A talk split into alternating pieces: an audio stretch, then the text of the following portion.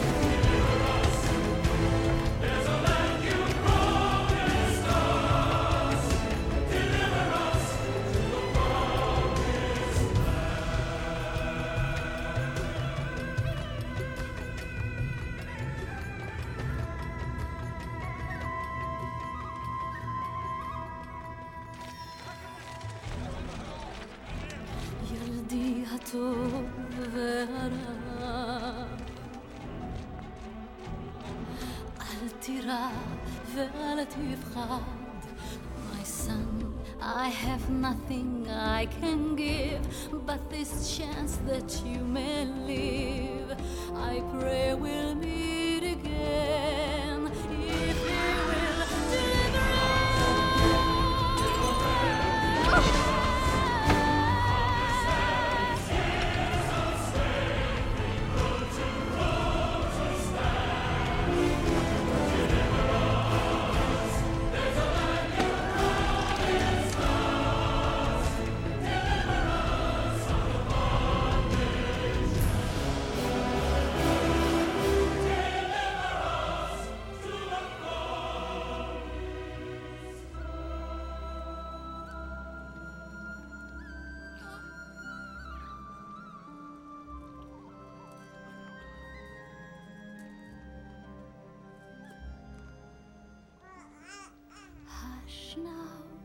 baby, be still now, don't cry.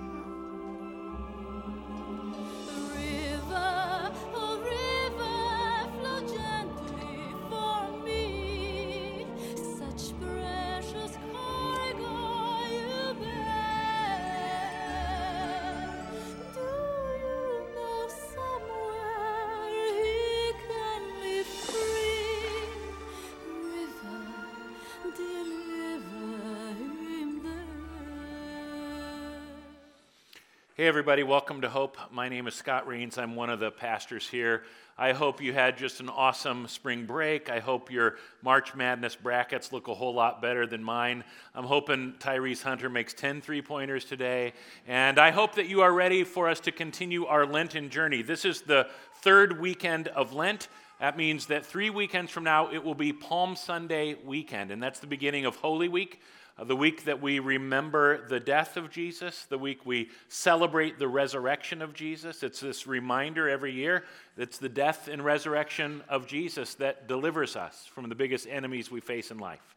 Uh, the death and resurrection of Jesus delivers us to a promised land that we call eternity. And we're going to dig into that today.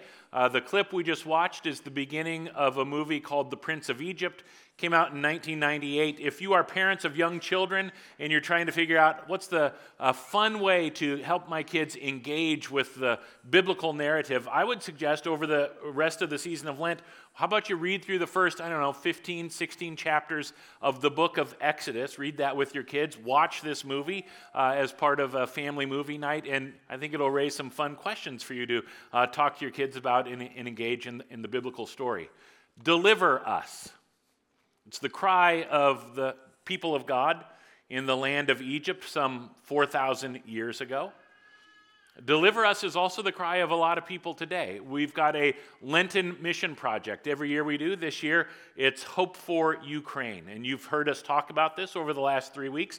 We're asking you to please uh, prayerfully consider uh, acting making a financial contribution to our mission partner, Convoy of Hope. They're on the ground in Poland, where they are delivering uh, life saving supplies to all kinds of people who've been displaced by uh, violence and war. Uh, we're asking you to act. You can, there's buckets around uh, the uh, church that have this uh, logo, Hope for Ukraine, on them. You can put cash or checks in that. You can give online. We're also asking you to act in other ways, like by praying. I, I think it's important for us to remember this is a, a powerful way for us to act. When we pray and we ask God to act on our behalf. I think sometimes uh, we hear a lot these days thoughts and prayers don't matter. Um, that's discounting the power of prayer. Uh, God has done it before. God has delivered people before from violent oppression. And we're asking God to do it again. We're asking God to do it for the people of Ukraine. Yes, absolutely. Uh, but we're also asking God to do this anywhere in this world where people are suffering in any kind of way. Uh, our mission project is Ukraine, but it wasn't supposed to be uh, Ukraine. Originally, we were planning to support Enlace, one of our mission partners, uh, doing good work in El Salvador. Eli, one of our staff members, is going to be leading a, a, mission trip to El Salvador this summer. If you'd be interested in being a part of that, you can go uh, to the website and read about that trip or talk to Eli, and he'd be happy to tell you what that trip is all about. Uh, shortly into the season of Lent, we had that tornado uh, that caused all kinds of devastation in southern Iowa. It caused a lot of people to be crying out for deliverance. Two days after the tornado, we had gun violence on school grounds in central Iowa. Uh, our prayer list here at Hope Ankeny is as long as I remember it ever being. Many people experiencing all kinds of hurts and trials and problems and obstacles and suffering, crying out for deliverance. Deliver us. It's not just the cry of a people in the Old Testament 4,000 years ago. Deliver us is kind of the cry of the common cry of humanity. Uh, what hope is there for people who cry out to God for deliverance? Well, uh, the book of Exodus gives us some clues. First two chapters of that book, it tells the story. Uh, the people are in bondage uh, in Egypt. And one of the ways that the Egyptians oppressed the Hebrew people, they passed a law at one point anytime a baby boy was born to the Hebrews, that baby uh, immediately needed to be killed. And so Moses, when he was born, his parents wanted to protect him. Uh, they hide him in a basket. They send him down the Nile River, where he is uh, discovered. That basket is discovered by Pharaoh's daughter. And Moses ends up being raised in the palace as a prince of Egypt. And by the time he gets to be about 40 years old, he knows who he is. He's no, he knows he's not really Egyptian, he's Hebrew. And he sees the mistreatment of his people and he, he wants to do something about it. He doesn't quite know what to do. He ends up accidentally killing one of the Egyptian soldiers. And so Moses flees from Egypt to the wilderness country of Midian. He's hiding there, protecting his life. And then I want us to read together how uh, Exodus chapter 2 ends. It's on the screen. Read this out loud with me. The Israelites continued to groan. They cried out for help, and their cry rose up to God. God heard their groaning. What hope is there for people who are crying out to God for deliverance? Here's part of our hope God hears your cry, God hears your groaning.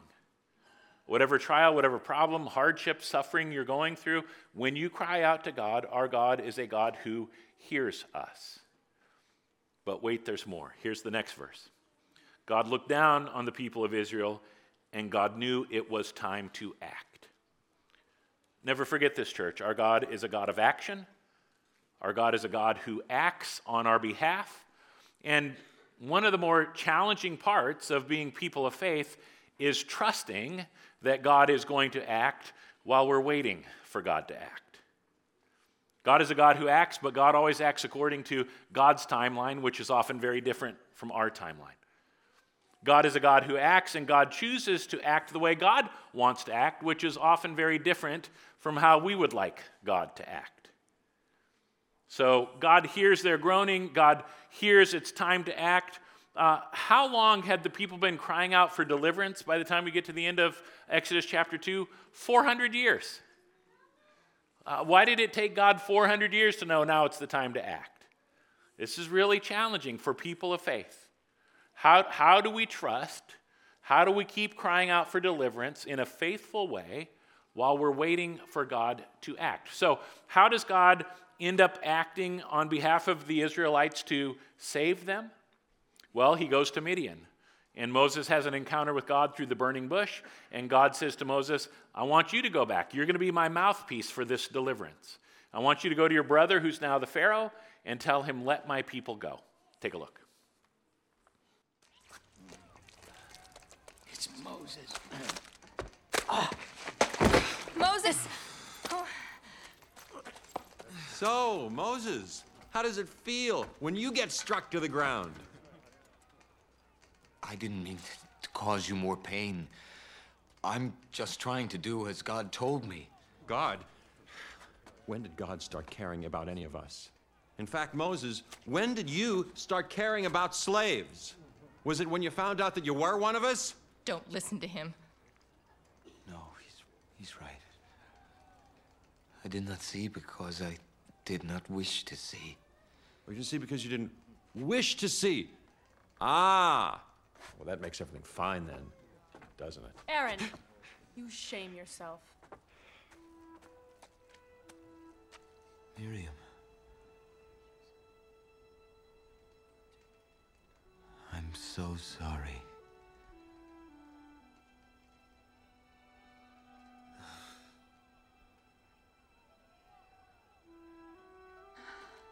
Moses, hear what I say. I have been a slave all my life. And God has never answered my prayers until now. God saved you from the river. He saved you in all your wanderings, and even now, He saves you from the wrath of Pharaoh. God will not abandon you. So don't you abandon us.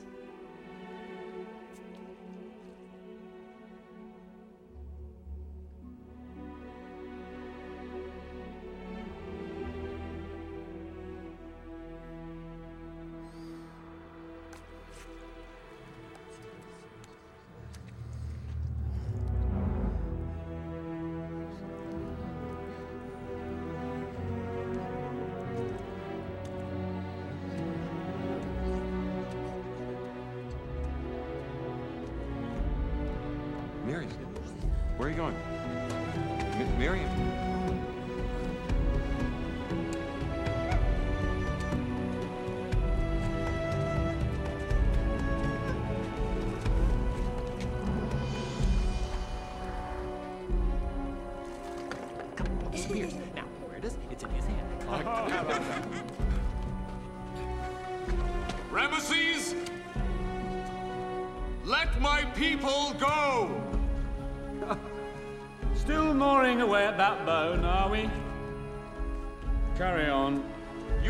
Keep ignoring us. Enough. I will hear no more of this Hebrew nonsense. Bring him to me. Moses! No!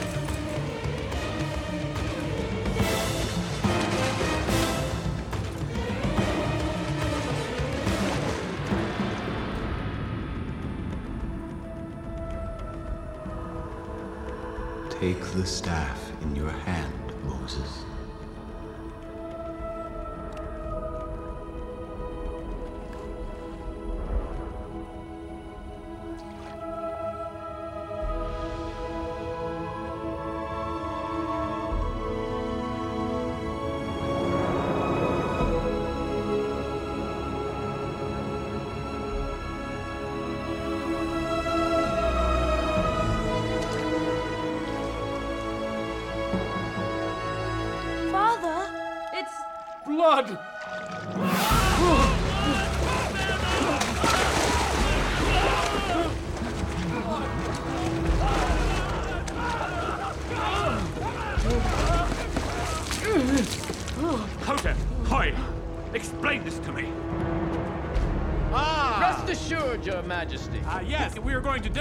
The superior might of our gods.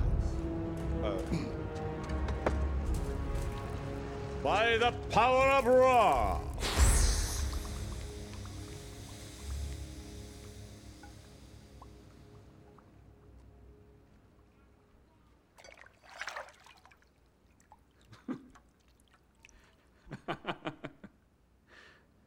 Abandon this futile mission, Moses. I've indulged you long enough. This must now be finished. No, Ramesses. It is only beginning.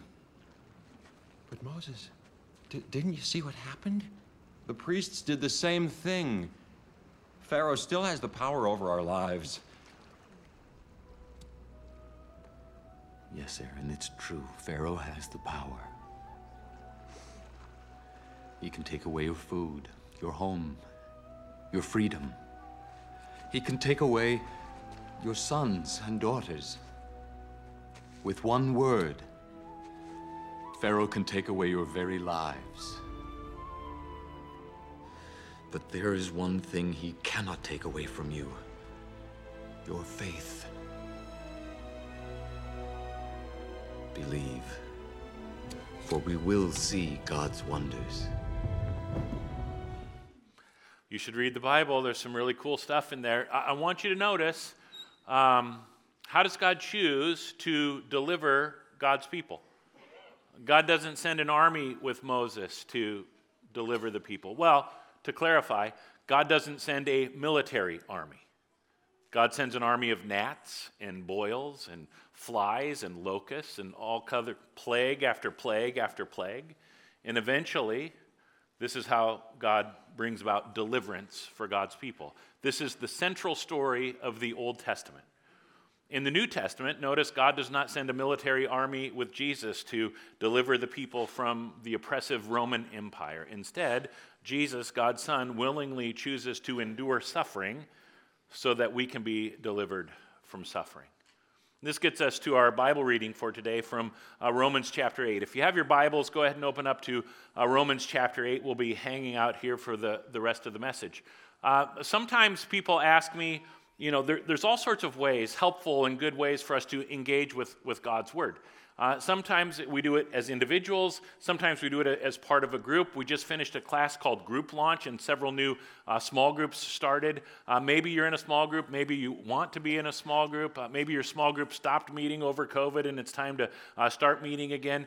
Uh, sometimes people ask me, What's, what should we read? What should we be studying? or what should I be studying? I think the book of Romans would be a great topic for you to just tackle for a while.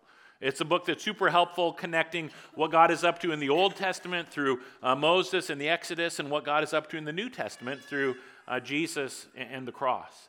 Uh, all kinds of helpful ways to engage in Scripture. Some, we got a, a, bunch of people in this church who are on a read through the Bible in a year tract. So every day there's a, a portion of Scripture that they read, and by the end of the year they've read the entire Bible from uh, cover to cover. And it's helpful sometimes to just get that whole context in a real short amount of time. Uh, other times, it's really helpful to just take a short passage of Scripture, like one chapter, and just kind of let that chapter marinate uh, for a while. Romans chapter 8 would be one of those chapters. You could, you could hang out in Romans chapter 8 for months, and God would be teaching you something new uh, day after day after day. Uh, so here's how Romans chapter 8 begins. Let's read this out loud together. So now there is no condemnation for those who belong to Christ Jesus. And I, I want to just pause there for a second and let that sink in. There is no condemnation for those who belong to Christ Jesus. I'm guessing there are plenty of people in this room who uh, read that verse, and it's pretty difficult for you to believe. Because every time you make a mistake, you say the wrong thing, you, you do the wrong thing, you, you make a mess relationally, or you fail in some way, as soon as you do that, there is a voice in your head, an inner critic, if you will, that just starts to berate you and belittle you. You're pathetic, you're dirty, you're unworthy. I want you to know that that voice is not God's voice. Others of you have a voice of condemnation that it's not internal, it's the people in your life. Sometimes it's people in your own family or some of your close friends. They're waiting for you to make a mistake and they just pounce and they put you down as soon as you, they condemn you whenever you make a mistake. Again, I want you to know that voice of condemnation is not the voice of God. Now, this is not me saying we never make mistakes. Of course we do. We often say the wrong thing and, and, do the wrong thing. We all fall short of God's glorious standard. And when we do, God wants to help us. God wants to lift us up. God wants to show us a better way. God wants to show us a better life. But God does not help us by condemning us. God helps us by convicting us. There's a real big, important difference between a voice of condemnation and a voice of conviction. a voice of condemnation always uh, carries with it this tone of accusation and judgment and shame. A, a voice of condemnation leaves us alone in our mess, leaves us alone in our failures. A voice of conviction is very different. It's always motivated by love. A voice of condemnation pushes us down, a voice of conviction pulls us up. It's all about helping us. Uh, change is possible, transformation is possible. Conviction always reminds us we're never alone in our failures. Uh, that clip we just watched, uh, the way Aaron, Moses' brother, treats him is kind of with that voice of condemnation. Miriam, his sister, has the voice of conviction. She gets into the mud hole with him. She lifts him up. She reminds him God is with him. God is not going to abandon him. Not because he's perfect, he's made plenty of mistakes. But change is possible, growth is possible. Why is it important for us to understand the difference between that voice of condemnation and that voice of conviction? It has everything to do with our response to suffering. It has everything to do with our response to suffering. Uh, when I don't know the difference between a voice of condemnation and conviction, and I experience suffering in my life, it's really easy for me to come to the conclusion I am suffering because God is condemning me, God is punishing me for some failure in my life. You get a scary medical diagnosis. Uh, you're pursuing a job and you don't get the job you want. You don't get the promotion you want. Uh, a relationship fails. Your favorite college basketball team gets upset in the first round of March Madness, and you start to think, This is God punishing me for my bad behavior. And we laugh, but we, you know we do this in all sorts of ways. And part of what's going on here at the beginning of Romans 8, Paul is reminding us that this is not who God is, this is not how God works. God's voice is not a voice of condemnation, it's a voice of conviction and, and hope and change. And as you continue to read through Romans 8, uh, Paul reminds us that we have been delivered, we have been set free from sin and death. Not because we perfectly follow the law of Moses, but through the power of the Holy Spirit. The Holy Spirit that's given to us by Jesus after Jesus' death and, and resurrection. And part of the power of the Holy Spirit is to be this voice in our lives that reminds us who we really are. We are children of God. And when we are, I don't know, assured of that identity, that we are God's children, part of what Paul says in the middle of Romans 8 is if you're children, part of what that means is you have an inheritance. You are heirs of God's glory because you're children of God. Your inheritance is God's glory. But what in the world does that mean? Let's see if we can figure it out. Uh, Luke chapter 24 tells us the story of the first Easter Sunday. So, the beginning of Luke chapter 24, the women go to the tomb, the stone's been rolled away, uh, Jesus' body isn't there, the tomb, tomb is empty. They run and tell the disciples who come and look, they discover the empty tomb. And nobody knows what to make of this because nobody was expecting the resurrection. And so the word starts to spread throughout Jerusalem. The tomb's empty, Jesus' body isn't there. What are we supposed to make of this? That's the first half of the first Easter Sunday in Luke 24. The second half is the road to Emmaus. So there's a village just outside of Jerusalem called Emmaus. There are a couple of followers of Jesus who've been in Jerusalem celebrating the Passover, just like Jesus and his disciples were in Jerusalem to celebrate the Passover. Now the Passover's over. They're going back to Emmaus, but they have heard this news, this rumor about the empty tomb. They're talking about it. They're trying to make sense of it when Jesus joins them on the road to Emmaus. And I want us to read together part of what Jesus says to them. Uh, Luke 24, 26. It's on the screen. Read it out loud with me. Wasn't it clearly predicted that the Messiah would have to suffer all these things before entering his glory? Jesus is like, You know the scriptures, you know the story, you know what the prophets uh, talk about. The Messiah is going to come, and the Messiah is going to suffer, and then the Messiah is going to enter his glory. So when Jesus talks about glory, after his resurrection, part of what he's talking about is heaven, resurrection, eternal life. First suffering, then glory. Go back to uh, Romans 8. We're heirs of God's glory, we're heirs of eternal life, we're heirs of the resurrection. And Paul keeps going and says this if we're to share in his glory, we must also share in his suffering. Yet what we suffer now is nothing compared to the glory he will reveal to us later. First suffering, then glory. It's true for the Messiah, and it's true for people who believe Jesus is the Messiah. First suffering, then glory. Uh, that kind of lands like the punchline of a bad joke. That can kind of make you want to groan first suffering, then glory. We've got questions about that. We don't particularly like that, and, we should have questions about that. And Paul spends the rest of Romans chapter 8 talking about groaning. So I want us to practice groaning a little bit this morning. This is the audience uh, participation part of the uh, sermon. I'm going to count to three, and you give me your best groan. Are, are you ready? One, two, three.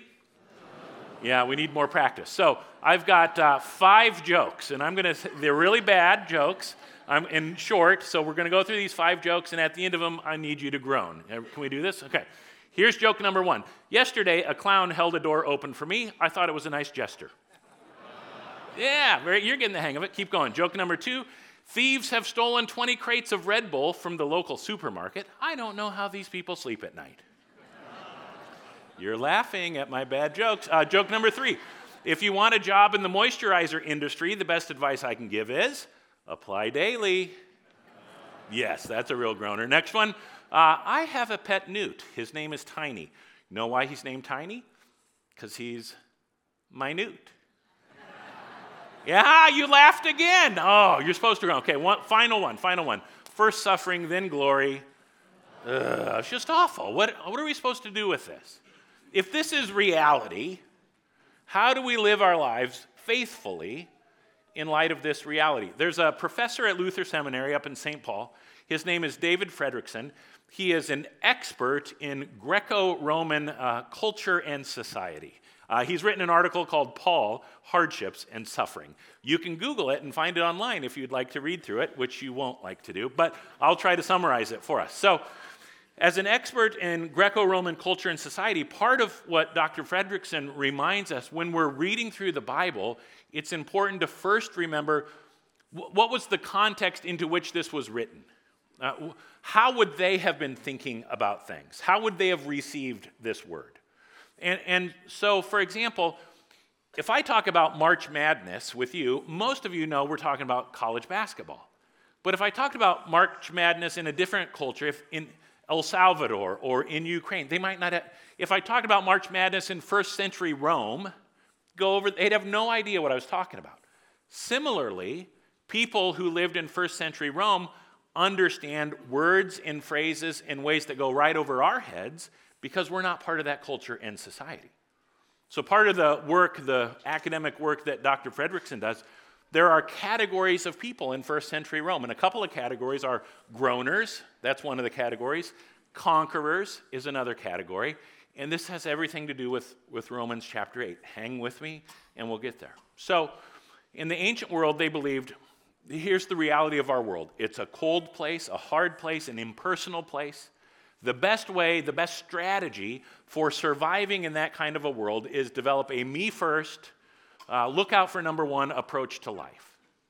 They believed it was a waste of time to hope for a deliverer, hope that there's somebody who has the power to change things. That's a waste of time. Instead, the wisdom of Paul's day was to encourage people to uh, use your reason, use your strength to be able to rise above the inevitable sufferings of life. Yes, we're all going to suffer, uh, but don't hope for a deliverer. Instead, figure out yourself how to rise above it all. And Paul writes the book of Romans to kind of give a, an alternative to that conventional wisdom of his day. Uh, everyone's going to suffer. Paul agrees with that. The, the Romans and the Greeks agreed with that. The worst thing is if you had to suffer alone. And so Aristotle, uh, Aristotle says suffering is lightened by the sympathy of a friend. Misery loves company. Uh, th- they valued nobility in the ancient world. So they wanted people to do noble acts. Uh, if you would sacrifice for a friend, maybe even sacrifice your life for a friend, that was a noble gesture. Cicero writes about going to the theater. And anytime there's a, a, a scene in a play where this sort of thing happens, somebody sacrifices themselves for the sake of a friend, the audience would weep, and then the audience would stand to their feet and cheer and applaud this move. Because, like Jesus, they believe there is no greater love than to lay down your life for your friend. But for the Greeks and Romans, there were limits to the virtue of sacrifice. Limits to the virtue of sacrifice. In, in other words, if you're going to sacrifice yourself for someone else, that someone else better be deserving of your sacrifice. Think of the end of Saving Private Ryan when uh, Tom Hanks' character says to Matt Damon's character, Earn this. That's how the Greeks and Romans. If someone's going to sacrifice for you, you better be a virtuous person. You better be worthy and deserving of that sacrifice. The second limit they had around sacrifice was if you're going to sacrifice for someone who is suffering, if, if you're going to sympathize with them, if you're going to help them, you have to remain unaffected by the suffering around you. The suffering in other people's life, the suffering in your own life, you can't allow that to disturb your inner peace. You can't allow the suffering to make you groan. Groaning is a sign of weakness. Groaning is a sign of you just don't have what it takes. You can't deal. You can't handle what's going on in the world. Instead, they, they wanted people to become masters of their spirit master uh, your inner life in such a way that you always are able to maintain your inner peace. And they had a word for that. They called that a conqueror. We don't want to be groaners, we want to be conquerors. Here's what Seneca writes When will it be our privilege to utter the words, I have conquered? Do you ask me whom I have conquered? Neither the Persians nor the far off Medes. Seneca's not a general. He's not a warrior, military guy. He's a philosopher. He's not talking about conquering external enemies. He's talking about internal enemies like greed, ambition, fear of death, all these things that could disturb me internally that has conquered the conquerors. He's like, even the mightiest of warriors, most of the time, what takes them out is not the sword of an enemy. What takes them out is some inner failing. And so the idea is to become so self sufficient, so self reliant, that no matter what circumstance you face, you, you remain internally unfazed by it. The world is still unredeemed. There's still pain and suffering in the world. The world's going to hell in a handbasket, but you, don't care. It doesn't faze you. You are a conqueror. All right, I, I understand it's the last day of spring break and all sorts of things going on, and you're all groaning about what you have to go back to tomorrow. But if you can hang with me for the next 10 minutes, I think there's going to be a payoff that you're going to be glad you stayed awake for. So, are you with me? Let, 10 more minutes. We can do this. The motto of the ancient world is no groaners allowed. No good man ever groans, Epictetus says. Groaning is a sign of weakness, Plutarch says. It is a disgrace to groan, Cicero says. This is the context, the cultural context into which Paul writes the book of Romans. And what does Paul say? Verse 22 we know that all creation has been groaning, as in the pains of childbirth, right up to the present time. Creation is suffering, creation is groaning. Now, think about it. You love creation. I've seen all your pictures of spring break, the beach and the sunsets and the mountains, and we love the changing seasons. Think about how much joy creation brings us, and it's groaning. It's think about what is creation going to be like when it enters God's glory. I'd kind of like to see that, wouldn't you? While we wait for that, in the meantime, creation groans. First suffering, then glory. Not only does creation groan, Paul goes on in verse 23 we believers also groan. Even though we have the Holy Spirit within us as a foretaste of future glory, for we long to see our body, we long for our bodies to be released, to be uh, delivered from sin and suffering. Conventional wisdom of Paul's day, he's turning it on its head. We don't want to be groaners, we want to be conquerors. Paul says, eh, I'm a groaner, and I'm not ashamed of it. Creation groans, Paul groans, the church groans, believers groan. And then in this astonishing statement, Paul writes this in verse 26 The Holy Spirit prays for us with groanings that cannot be expressed in words. In other words, God groans, Jesus groans, because there is a life that is full and abundant and you and I miss so much of it. So Jesus groans. God suffers with us. He hears our groaning and enters our groaning and suffers with us. First the suffering, then the glory. There's an interesting passage, it's fairly well known, a couple chapters earlier in Romans chapter 5. I'll start in verse 3. Paul says, We can rejoice when we run into problems and trials. We can rejoice when we suffer. For we know that they help us develop endurance, and endurance develops strength of character, and character strengthens our confident hope of salvation. Remember, the Greeks and the Romans said, it's foolish, it's a waste of time to hope for deliverance. We hope and we hope and we hope and we hope, and nothing ever changes. Hope always leads to disappointment. Paul says, no, it doesn't. Look what he says in verse 5. This hope will not lead to disappointment. For we know how dearly God loves us because he's given us the Holy Spirit to fill our hearts with his love. Jesus goes to the cross, he groans for us, and then he gives us the gift of the Holy Spirit so that we can be reminded on a moment to moment basis how much we are loved, no matter what we are going through. I mean, look what Paul writes in verse 6. When we were utterly helpless, Christ came at just the right time and died for us sinners. It, it, was not considered a virtuous act to die for unvirtuous people in Paul's day. And yet Paul says, yeah, let's rethink that. The God of the Christians is a God who shows his great love for us by sending Christ to die for us while we were still sinners. When your life was a mess, when that inner voice of condemnation had convinced you you were unworthy, you were undeserving, you were unlovable, the best man who ever lived, Jesus Christ, died for you. Why does hope not disappoint? It's not because we become so expert at hoping I've become such a, a great hoper that now things turn out exactly the way I want them to in this life. No, that's not why hope doesn't disappoint. It's not because I have uh, mastered my emotions, I've conquered them, and now no matter what's going on in my life, it doesn't matter, it, it doesn't faze me, I'm a conqueror. No, I'll tell you why hope doesn't disappoint. It's because Jesus Christ, in an act of complete grace for people as sin soaked and sin damaged and sin stained as you and me, Jesus went to the cross. Jesus suffered willingly.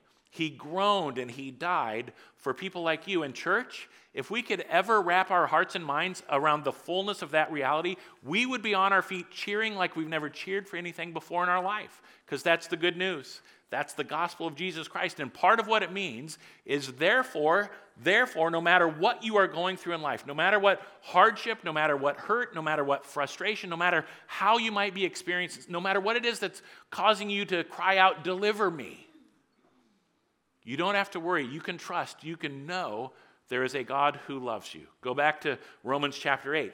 Paul says, Does it mean that God no longer loves us if we have trouble or calamity or are persecuted or hungry or destitute or in danger or threatened with death? No. Despite all these things, overwhelming victory is ours through Christ who loved us.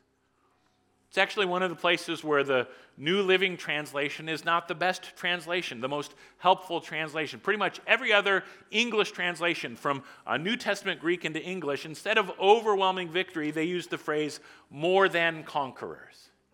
Whatever's going on in your life, whatever is hard, uh, wh- whatever is causing you to suffer, in all these things, we are more than conquerors through Christ who loved us.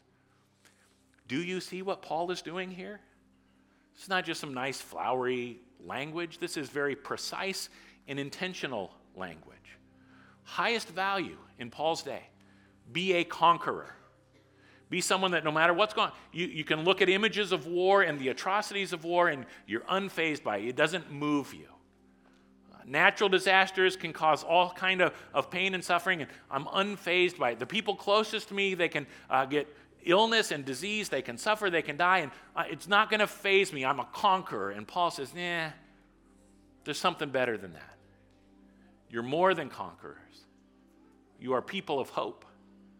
And your hope is in a God who loves you enough to give you a glorious inheritance. Yeah, you're going to groan a lot in this life, but that groaning is nothing compared to the glory that awaits you. Like Paul, I am absolutely convinced nothing can separate us from God's love neither life nor death, neither angels or demons, neither uh,